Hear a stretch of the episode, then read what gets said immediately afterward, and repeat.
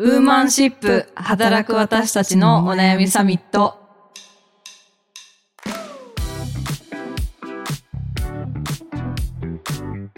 皆さんこんにちはニュースピックス 4W の中道香織です川口愛です。この番組はニュースピックス 4W がお届けする次世代を担う女性がリーダーとしての一歩を踏み出せるように女性に関する主要ニュースやリアルなお悩みについて語り合う番組ですはい、今週もよろしくお願いします。よろしくお願いします、えー前回に引き続きジャーナリストの浜田恵子さんをゲストにお迎えしておりますよろしくお願いしますよろしくお願いしますお願いします。いやーもう前回はねはい、女性リーダーで。注目の女性リーダー目白押目しの白押し、なおかつ男性リーダーの活躍ぶりまでね、はいお話をお伺いしました。はい、もうこれを聞いたら多分メディアの人しばらく取材に困らないんじゃないかっていうぐらい いろんな方が、はい、バイネームで出てきたかなというところなんですけれども、今週はちょっとまたあの違うテーマでお話ししていきたいと思います。はい、最初に記事を1本紹介いたします。読売新聞の女性が東京圏へ進出、東北北関東甲信越で未婚の男性比率押し上げ、お茶入れは女性が一員化という記事をご紹介します。内閣府は20歳から34歳の未婚女性の人口を1とした際の未婚男性の比率が高い自治体が東北北関東甲信越地方で多いとする分析結果を公表した。いずれも未婚女性の東京圏への流出が進んで男女別人口のバランスが崩れているとしさらなる少子化人口減少につながり地域経済の存立を危ぶませる要因になると指摘している。リポートによると東京圏へ移動した人へのアンケートでは地元の集まりでお茶入れや準備などは女性がしていたなどと回答した女性が男性より多かった。男女別人口のバランスを保つために内閣府の担当者は女性活躍を後押しする意識改革や職場環境の整備などが必要だとしているという記事でございます。はい、はい、こう地方の女性が東京へっていうことで愛さんもね、はい東京に進出してきた進出してきました。新まさにこの未婚男性の比率が高い自治体が多く含まれるという甲信越地方新潟県から はい進出してきましたね。でもまあでも教育面から言っても新潟の学校に進学するよりもやっぱり東京の大学に進学する人たちの方が多いですし。うん。新潟県のトップの大学を狙うっていう人が半分、ん。でそれ以外の東京都のあの、まあ、私立大含めた大学を狙うっていう人が半分っていうような感じでうちももう親も東京行くのが当たり前だろうみたいな感じではありましたね学生の頃から。うん。もちろんなんか地元に進学先がないっていうのもあると思うんですけど、うん。要は戻らないってことじゃないですか。そうですね。やっぱり進学先はないからみんなやっぱり関西圏とうん。か首都圏のトップ大学行きたいっていう子がいるのはうん。ね、いいと思うんですけど戻っても仕事がない。そうなんですよ。やりたい仕事がない。とかうん。やりたい、あの入りたい企業がないっていう。はい、うん。そうですよね。で割とこう中小企業が多い地域とかで3代目の子息みたいな子たちはそれこそ海外に留学行ってそこで経験積んで地元の会社に戻ってみたいなことあるんですけど、うん。まあ女性でそういうのはもう一切聞いたことないですね。うん。なるほど。あの一時期あの消滅可能性自治体みたいな調査があってうん。やっぱりもうどんどんいろんな地方で人口減少で、まあ、本当に自治体自体がなくなっちゃうんじゃないかっていうようなランキングが2010年代の初めぐらいに出たんですよね。うんでそれの一番の理由は若い女性が流出していくってことなんですよ。うんで若い女性が流出することの大きな問題点は若者自体の人口が減るだけじゃなくて母になる人が減るわけだからうん少子化じゃなくて消母化って言われてるんですよね。あー消母かはい、結局産む人が減るんだから合計特殊出生率1.3をキープしたとしても女性が減れば当然少子化になりますよね。なるほどていうか加速しますよね。はいだから今地方自治体が一番危機感を持ってるのは女性の流出なんです。うんまあ、今っていうのももうこの十何年間言われ続けてきてで,、も結局その女性たちが戻ってきたいと思える自治体を作ってなかったっていうことが今回の記事のポイントだと思います。うんなるほど私ちょっとあの関東出身なので、はいあんまりこの辺のこう地方のみたいなところあのすごいなっていうふうに思いながら、そうあの見ていたんですけど実はですねお便りではいこのテーマに関連するお声が届いております。えっと、ラジオネームおまめさんのお便りです。お二人のトークを聞いて今都会の育児仕事の両立ってこんな感じなんだという地方と都会のギャップみたいなものを感じました。うちの会社では男性の育休取得進んでますと言っても1日2日長くて5日ぐらいで育休取得とみなしている状態です。それでさえも上司からはあまりいい顔をされないと聞きます。愛さんのご家庭のようにお迎えもイーブンでという話はほとんど聞いたことがありません。都会ですらまだまだジェンダーフリーとは言えない状況だとは思いますが地方ももっと男性の育児参加が進んでほしいと改めて思いましたというかなり切実というかリアルな、ねはい、え。内容ですね。うん。でももう地方によく講演に行くんですけど、うん。まあ、中小企業の経営者の方向けの講演とかが多いんですけど、はい。ほぼ全員男性です。うん本当に。でやっぱりこういきなりそういう方に向けてジェンダー平等っていうテーマの講演をしても、うん。多分もうわからないし聞いてももらえないと思うので、まあ入り口をどこにするかっていうと労働力不足とか人口減少の問題から入るんですね。うん。でそれはなぜかというとめちゃめちゃ皆さんのリアルな感覚なんですよ。うん人口がどんどん減っていってしまううちの自治体大丈夫かな？企業経営者だったらもうとにかく働き手の確保が難しいっていうのが今の深刻な悩みなんですよね。うんそこの問題といわゆる少子化その先にあるジェンダーの不平等っていうのが結びついてないんですよみんな。うんなんで若い女性が戻ってこないのかっていう根本の原因に気づいてもないし気づこうともしてないだから全然変わらない職場も変わらないわけですよこういうふうに。うんでやっぱり女性たちが戻ってきて働きたいと思う地域だったり企業にしないと当然みんな出ていってしまいますようね。んなんか結構ジェンダー平等みたいなことってもうねここ数年割と聞き飽きるぐらい結構私は聞いてるイメージあったんですけどやっぱりそこの意識差みたいなジェンダーの説明明からします私。ジェンダーって皆さん聞いたことありますか？って言ったらジェンダーっていう言葉すらみんなないです。あとダイバーシティって知ってますか？って言ったらお台場にある施設ですか？って言われたことありますからね。だからやっぱり都市部と、まあ、都市部の中でもねもちろん古い感覚の経営者もいらっしゃるから私たちの常識は多分日本全国で5%ぐらいですよ。なるほど。って思った方がいいです。と思った方がいいってことですはい。ね。はい。圧倒的に地方またその昭和型の企業男性中心企業ではここんな感覚ではないという前提でいろんなことを進めていかなきゃいけないと思います。しかもなんか壁になっていることとかも現象的な壁というかなんか私もちょっと地方の自治体のリーダーの知り合いとかに聞聞くとその女性の比率とかを役所とかでも上げたいから手上げ制とかやるんだけど手上げ制で上げてくるのはもう完全に男性だけででその後うん指名制も半分にして指名制ってもう名ばかりの、まあ、女性登用枠みたいな感じにはしてるんだけどそこで登用した女性があの嫌だって言って辞めちゃったと。優秀な女性が辞めちゃった。なんでって言ったらうん。やっぱりその同じような形であの男性と一緒に管理職みたいなことをやるといじめられるみたいな。まだそういうところもありますよね。はい。もう本当に県庁ぐらいの大きな、まあ、地方だと一番の就職先ですよね、うん。そういうところですら女性管理職比率が10%以下みたいなところいっぱいあるわけですよ。うん。その中でやっぱり民間企業までっていうとなかなかやっぱり進んでないのが実情なんですがただ結構やっぱり頑張っている自治体がポツポツ出てきていて、有名なのが兵庫県の豊岡市、はい。前の市長の中貝さんがジェンダーギャップ解消宣言という、まあ、うん。自治体でですねジェンダーギャップ解消っていうのを2015年56年ぐらいからまず宣言したっていうのが画期的なんですよね。でこれなんでジェンダーギャップに中貝さんが目をつけられたのかというとやっぱり人口流出なんですよ。でやっぱりどんどんどんどん人口が減っていって調べてみたらじゃあ一回大学進学の時に出ていった人たちが男性は半分戻ってきている。だけど女性はもう25%ぐらいしか戻ってきてないというちゃんとデータでまず可視化して、なんで女性たちが戻ってこないのかっていうことをきちんと出ていった女性たちに、まあ、ヒアリングして調査をしてるんですよね。でそうするとやはり働きたい職場がないとかそもそも例えばその自治会とかの寄り合いみたいなところの飲み会とかでおじさんたちだけがお酒飲んでる。女性は台所で支度したり準備したり、うん。その後片付けしてるみたいな、まあ、地域に残るその男尊女卑的な価値観がまあみんな嫌で出ていくわけですよね。はい。はい。でそこにやっぱり気づかれてやっぱり地道にですねいろんな改革をやってるわけですよ。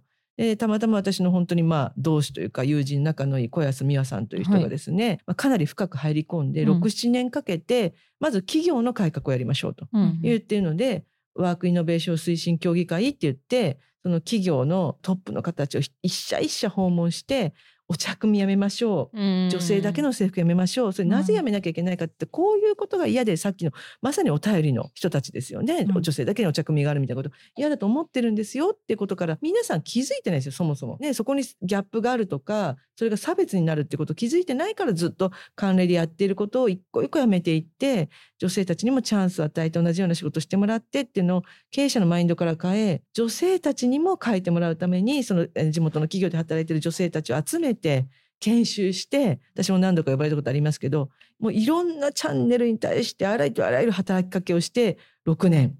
やっと少しずつ経営者の意識が変わってきました。みたいな感じです。だから地道な努力長い年月をやり続けるってことをやって少しずつ地域が例えば市会議員に女性も増えるとかですね。管理職に手を挙げてくる女性もいる。いきなり管理職やってって言ってもみんななんで？はいってなりますよね。育成もして、されてないいのにね、うん。っていうことだと思います。ね時間がかかる。時間がかかる。まあ、企業でもね時間かけてやってるわけですからね、うん地域もっと時間かかると思いますよ。そうですよね。うん確かに考えてみれば、まあ、なんかそれが今まで当たり前だったっていうところを変えていくっていうのってやっぱりなかなかこうね、うん一朝一夕にはいかないんだなという。それこそ世代丸ごと変わるぐらいじゃないと難しいんじゃないかぐらいに思っちゃうところもあるんですけど、まあそれは、なんかでも地方ってそれこそなんかそういう悪しき風習が再生産されがちだったりとかもするのかなっていうのはうん私は自分の地元を見てても思うので、うん。同世代の男性に対しても。そこはだからすごい難しいけど時間をかけてどの世代に対してもやり続けなきゃいけないことなのかなっていうのも、でもその例えば2代目とか3代目に変わる時ってチャンスで、うん。あの豊岡ではその2代目とか3代目の男性の経営者に対して自ら育休を取ってくださいって言ってうん育休を取ってもらうとかっていうこともしてるんですよね。うんなのでやっぱりまあ経営者も変えていく。でそれがしかも代替わりの時がチャンスで変えていく。っていう働きかけもやってるしあの同じ小安さんは今富山の南砺市もやってるんですけどここ面白くて、まあ、いわゆる豊岡みたいな企業がそんなにないんですよ。でじゃあ何やってるかと自治会？地域のドンみたいな。おじさまたちを集めて、うんなぜやっぱりダイバーシティが必要なのかみたいなのをこう70歳とか80歳のおじいちゃんに向けて三浦真理先生とかを連れてってですねやってるわけですよでつまり自治会とかの物事を決めるところ男性ばっかりでやってるわけですよね。でじゃあそれがなぜいけないかっていうと女性たちがそういう意思決定を見てるとえー、なんかもう男性の高齢者ばっかりが物事を決めてるよねみたいになるわけですよ。はいでそこを変えることがやっぱりその女性たちがこの地域に残って暮らしていきたいともう一歩になるということでそこに働きかけてます。なかなかすごい大変だと思います。すごいなでやっとね南砺市も市役所の中にジェンダーギャップ対策室ができるんですよ。あー。それでようやくって。いう4年かかったってここまで。4 年。フェイスブックに書いてました。4年目にしてやっと変化がみたいな。すごい。地道だ。地道なんですよ。地道なんです人の意識を変えるのはすごく地道にやんなきゃダメです。うんでやっぱりうん。地道にコツコツやるのとやっぱりみんなが悩んでる一番の問題に対しての合理的な解決がここだというだから人口流出とジェンダー不平等回路をつないであげる。うん。企業もそうなんですけど、人手不足、人手不足と言いながらここが結びついてないんですよね地方の企業は、そこの回路をやっぱり結びつけてあげるのはすごく大事なんだと思います。うん。なるほいや私あのさっき紹介した記事の中とか、うんあのお便りでもすごいあの驚いたというかやっぱりここまでまだその性別役割分業みたいな話お茶組ってなんかもう結構前のかと思ったでしょ、はい。ペットボトルが出るような企業だとね。自分で取ってきますよね。うん。なんかリアルタイムでまだ行われているみたいなところとか、なんか私あの古巣の某新聞社私が辞めたのが2017年春ですけどちょい前ぐらいまでお客さん来たらお茶入れてくれる女子いましたもん、えー、それこれやめませんかって言った。この方たちもみんな忙しくて、はい。そんな女性たちの手を煩わしてお茶を入れるよりもペットボトル置いとけば私お客さん来たら自分で持ってきますっていうふうにちょっとその時に言ったんですよ。でもみんな気づいてないだけどあそういうやり方もあるねって言ってもうみんなスタートアップ企業では当たり前にやってたことじゃないですか。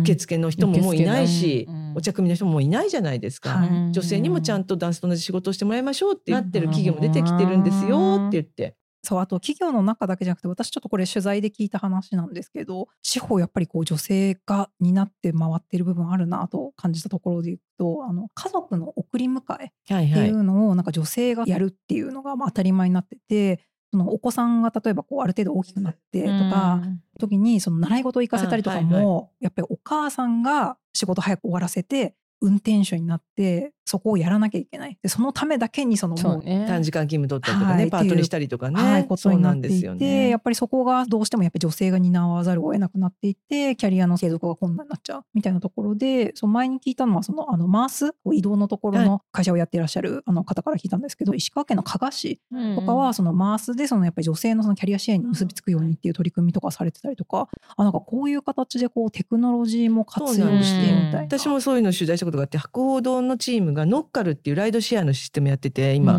最初はその高齢者の方で運転がもうできなくなった人にご近所さんがまあ乗り合いみたいにしてやるっていうのをやってから始めたらやっぱり子どもの送り迎え問題があってうん。でこれ子どもの送迎にも使えるよねと。そうすると例えば60代ぐらいの女性が近所のお子さんを送り迎えしてその人はお小遣いが稼げてお母さんたちはそのために仕事抜けなくて済むっていうので少しずつやっぱりそういうのもありますよね。でもね私ね最近ちょっと衝撃な事例があってですね何ですか？某中国地方のですねその、まあ、地域ではかなり一流企業ですよ。まあ、そこに、まあ、公園で呼ばれたんですよね。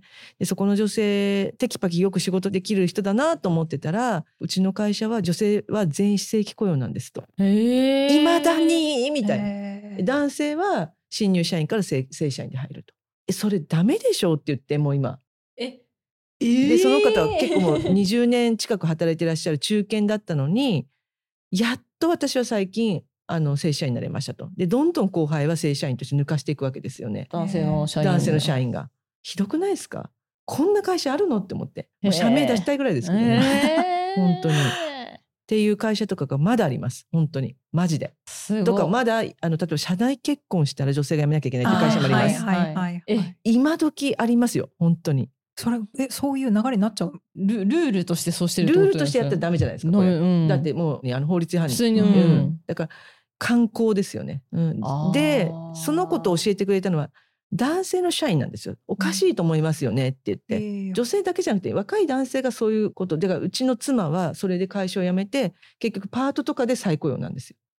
なんでと思いますよえね。ー意味がわからないだから彼はその会社辞めたいっても言ってました。あまあでもそうですよねそうなっちゃうんですよ。男性側が変わってきてるので今。ううんんいやーなんかえー、もともと正規で働いてるとかってなったら業務内容とかもそこまで変わらずにこう立場が非正規になるみたいなうんところもありそうでなんかいろいろ問題深いですねそれ問題根深いんですよ。まあどうせなんかね子供を産んで産休とか取ったりとかしてその子育てしながらになるんだろうからここらでちょっと切り替えてみたいなこととか かそうを言ってそうななんか仮想おじさんがなんか今ちょっと頭の中にだからこのお便りの方がおっしゃってるのはまあそうだよねって本当そう思います。男性育休取得進んでますって言っても1日2日みたいな。ですよねうんはいうちはやってるみたいな。企業はまだまだあって多分こっち側が地方だと主流だと思います。そうなんだなんか私人手が足りないとか中小が多いのでなんかやりたくてもできない企業が多いみたいなイメージだったんですけどなんか意識的にまだそこまで行ってない人手が足りない足りないっていう割には目の前にいる人材を本当に大事にしてない。あー本当それ思います。男性女性問わず。なるほど。本当に。そこからですよっていうのをすごく言ってるんですよ。うん。もう地方の公園に行く時ってどっちかというと布教してる感じです。えでもそうやって浜田さんの話を聞いてそういういわゆる地方のおじさんたちはなんかやっぱちょっとこう態度が変わったりとかあするの全員は無理なんですよ。うん。ね、うん。だけど結構一生懸命持ってくださる人がいたりとか、うん。初めて聞きましたこういう話とか。先日私東京都内のですねロータリークラブで人口減少とジェンダーの関係を話したらもう目から鱗でしたみたいいな、やー。80歳のおじいちゃんに言われて「そうでしょ?」って言ってでなんか次もあの別のところのロータリークラブに呼ばれたのでもうそれ、うん。ここの人たち変えるしかないんで。ね、ああのこの人たちに邪魔してほしくないじゃないですかね少なくとも。はい。なのでとにかく少子化の原因ここですから性別役割分業が根深いとかジェンダー不平等がありますよと。で女性も経済的にやっぱり少しずつ稼げるようになると子供を見たいとか結婚したいという意欲が高まるっていうのもエビデンスとしてあるんですよって言って、言うとそうなんだみたいな、うーん。もう麻生さんみたいな人をやっぱ払拭しないといけないんで。本当ですね。名指しでうん。本当そう思います。はい、確かに。いやでも浜田さんの今のお話の中でも人口減少とその女性の問題を結びつけるとか、その伝えるためのすごいこういろんなこう工夫をされてるなと思っていてなんか結構その女性も働きやすくしないとダメですよっていう話とかね、うん。あのしてもなかなかこう伝わらないなっていうもどかしさを感じてるリスナーさんとかも結構そういうお便りはいはい多いんですけど、なんかこうそこに危機意識を持ってもらうためにこういうことを言えばいいんだみたいなとこでもろでやっぱりもうありますか？まあ、彼らが一番何に悩んでるかっていうところからツボを押さないとダメですよね。うん。だから自治体だったら人口減少じゃないですか。はい。うんね、なんで人口が減ってるのか。だから中貝さんが言ったらまさにそうですよね。はい経営者だったら人手不足ですよ。うんこういう企業の経営してたら人来ないですよ。辞めていきますよ。人採用できないですよって。いう。でしかも成功してる地方の企業の事例を言う。私がよく取材している愛知県瀬戸市の大橋由美さんとかね、大橋運輸さん。はい。い、い企業あるわけですよ、はい。地方でも。もできてる企業がね。できてる企業がダイバーシティ。であそこも大橋由美の話何度でもしますけど、うん。運輸業ですよ。物流って最もやっぱり採用が難しい企業で、非常に人気企業になってしかもですね女性管理職比率50%すごい。この女性の管理職の中には短時間勤務の人もいます。えー今もう週休3日の人もいます。それでも管理職になってます。でさらにこの話を先日ですね私ラジオでしたんですよ。はい。論文の淳さんの番組でしたらですね淳、さんもねすごいダイバーシティに興味を持ってていろいろ質問してきて「いい企業ありますか?」とか言って言われたのでこの大橋由美の話をしたらなんと土曜日にしたんですけどね、うん。生放送で。月曜日に大橋由美の社長の鍋島さんからメールが来てうん。浜田さんがまたラジオで話してくれたんで東京の男子大学生から問い合わせが入りました。って、えそういう時代なんですよって話を地方でする。うん。つまりこういうふうに企業を変えていけばうん。全国から就職したいっていう若者が来そうですねるということなんですよと。すごいみんなに分かってないよねと思って。だからなるべく具体的な事例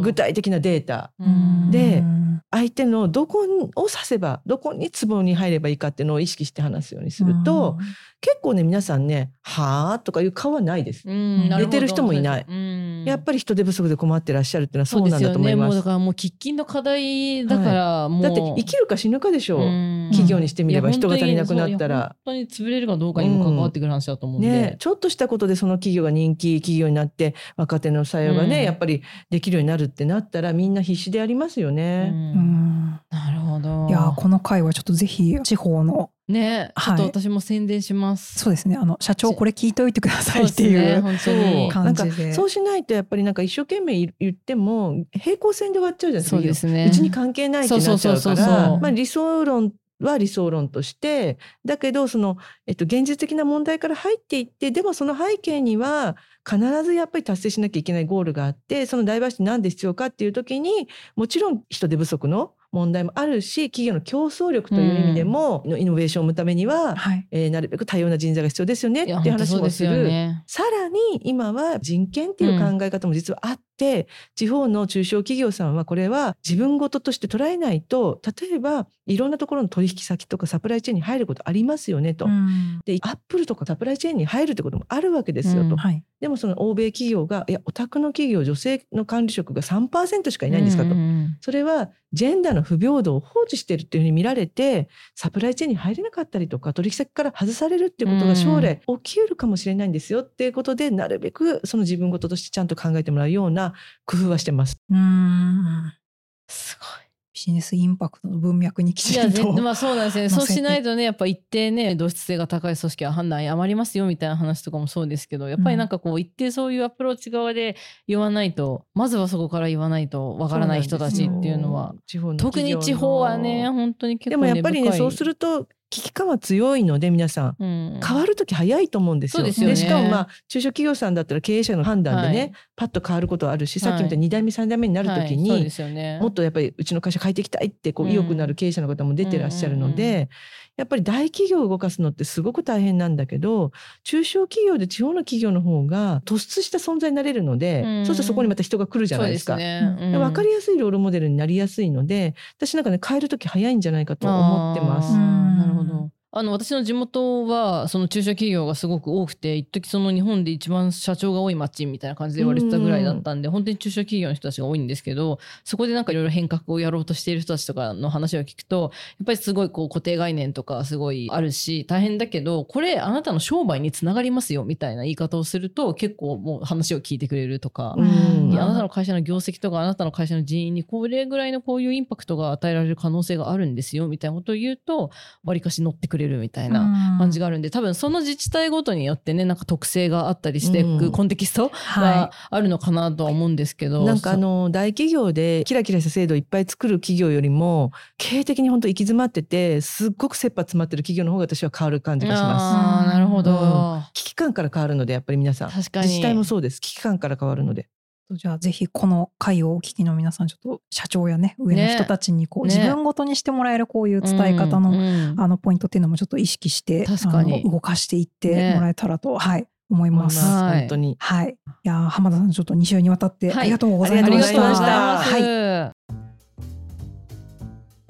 そろそろお時間ということで、えっと、来週のウーマンシップのちょっと予告を急に、ははい。い入れさせていただくんですけれども、えっと、公開収録予定しております。はい。はい。うんえっと、今ちょっとちょうど10日前うん。なんですけれども、うん。はい、リスナーの皆さん本当にね来てくれるんだろうか。か、ちらちら申し込み。そうですね、うん。はい。ここでやるんですか？ここでやるんです、えー。はい、それでは、えーこの番組ウーマンシップでは女性に関する主要ニュースやリアルなお悩みについて時にはゲストをお呼びしながら語り合っていきます。X ではハッシュタグウーマンシップでの感想もお待ちしております。えーお便りも、えー概要欄にフォームを載せておりますのでそちらからお寄せいただけると嬉しいです。えーあと毎週のお願いですが Apple Podcast や Spotify でのレビューもお願いします。Spotify は5段階の星評価 Apple Podcast は星評価とレビューのメッセージですね。